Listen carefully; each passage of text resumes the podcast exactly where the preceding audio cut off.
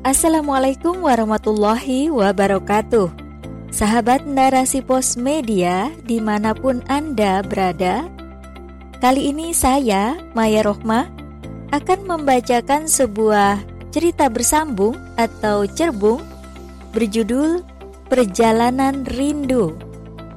Cerbung ini ditulis oleh Lestari Umar.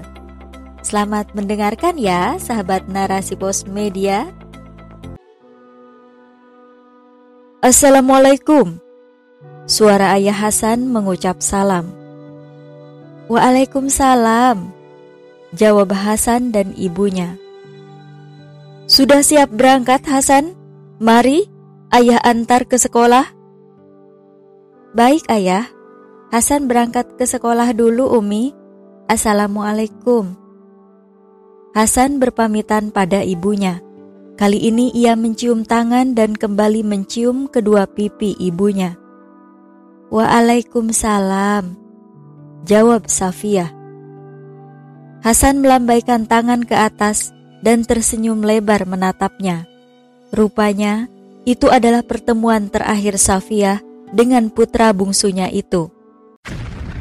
Tak lama berselang, saat ayah Hasan tiba di rumah dari mengantar sekolah, Berita yang menggemparkan itu pun terdengar hingga ke telinganya.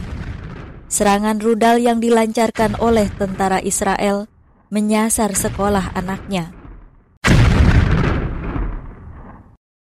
Ayah Hasan melangkah dengan gontai, kembali menyusuri jalan yang baru saja dia lalui beberapa saat lalu. Ia sudah tak peduli lagi dengan suara orang-orang di sekitar yang memanggilnya.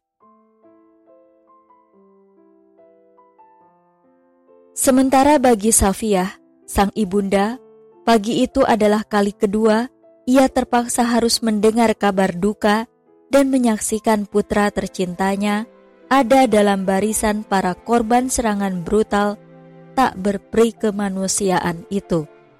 Kali ini, serangan itu menimpa Hasan, putra bungsunya, setelah terlebih dulu Ahmad, sang putra sulung menghadap sang pencipta akibat bentrokan tepat setahun lalu.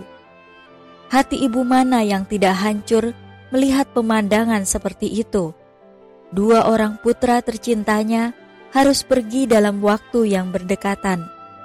Mereka pergi meninggalkan ayah dan ibunya dalam tragedi kemanusiaan. Tak lepas-lepas lisannya berzikir, melafazkan asma Allah, berharap memperoleh kekuatan darinya. Batinnya bagai teriris, jiwanya sesak akibat duka mendalam karena harus menerima takdir kehilangan dengan cara yang sangat tragis. Dua orang buah hatinya harus pergi meninggalkannya di usia yang masih sangat muda. Angannya melayang, mengenang keduanya. Tak ada lagi semangat dalam dirinya untuk melanjutkan hidup yang seolah tak adil pada dirinya. Semua kini hanya tinggal kenangan yang tersimpan dalam benak.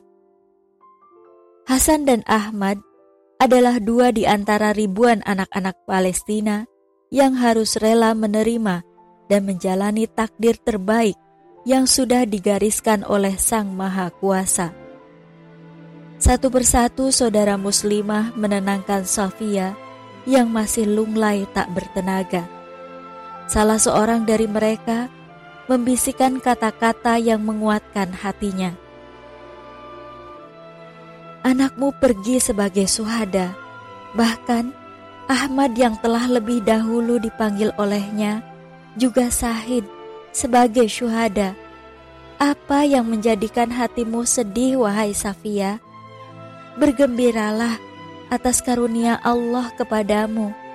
Kelak mereka berdua akan menjemputmu di pintu surga, penuh dengan kegembiraan dan sukacita. Tangis Safiyah pecah. Bayangan wajah Ahmad dan Hasan semakin membuatnya tak kuat membendung deras air matanya. Namun, kali ini tangisannya itu karena ia meyakini ucapan saudara muslimah di sebelahnya yang baru saja dia dengar.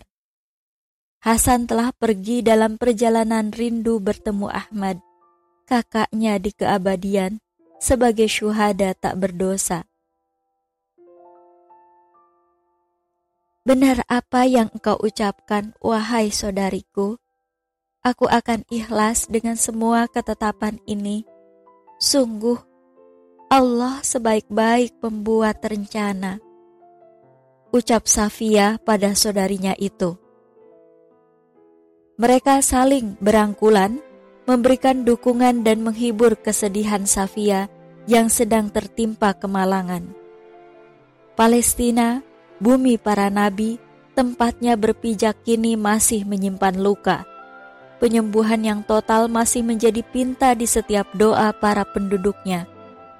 Penjajahan yang sudah berlangsung sangat lama senantiasa memosisikan mereka dalam kondisi terimpit sehingga sering mendapatkan teror dalam segala bentuknya.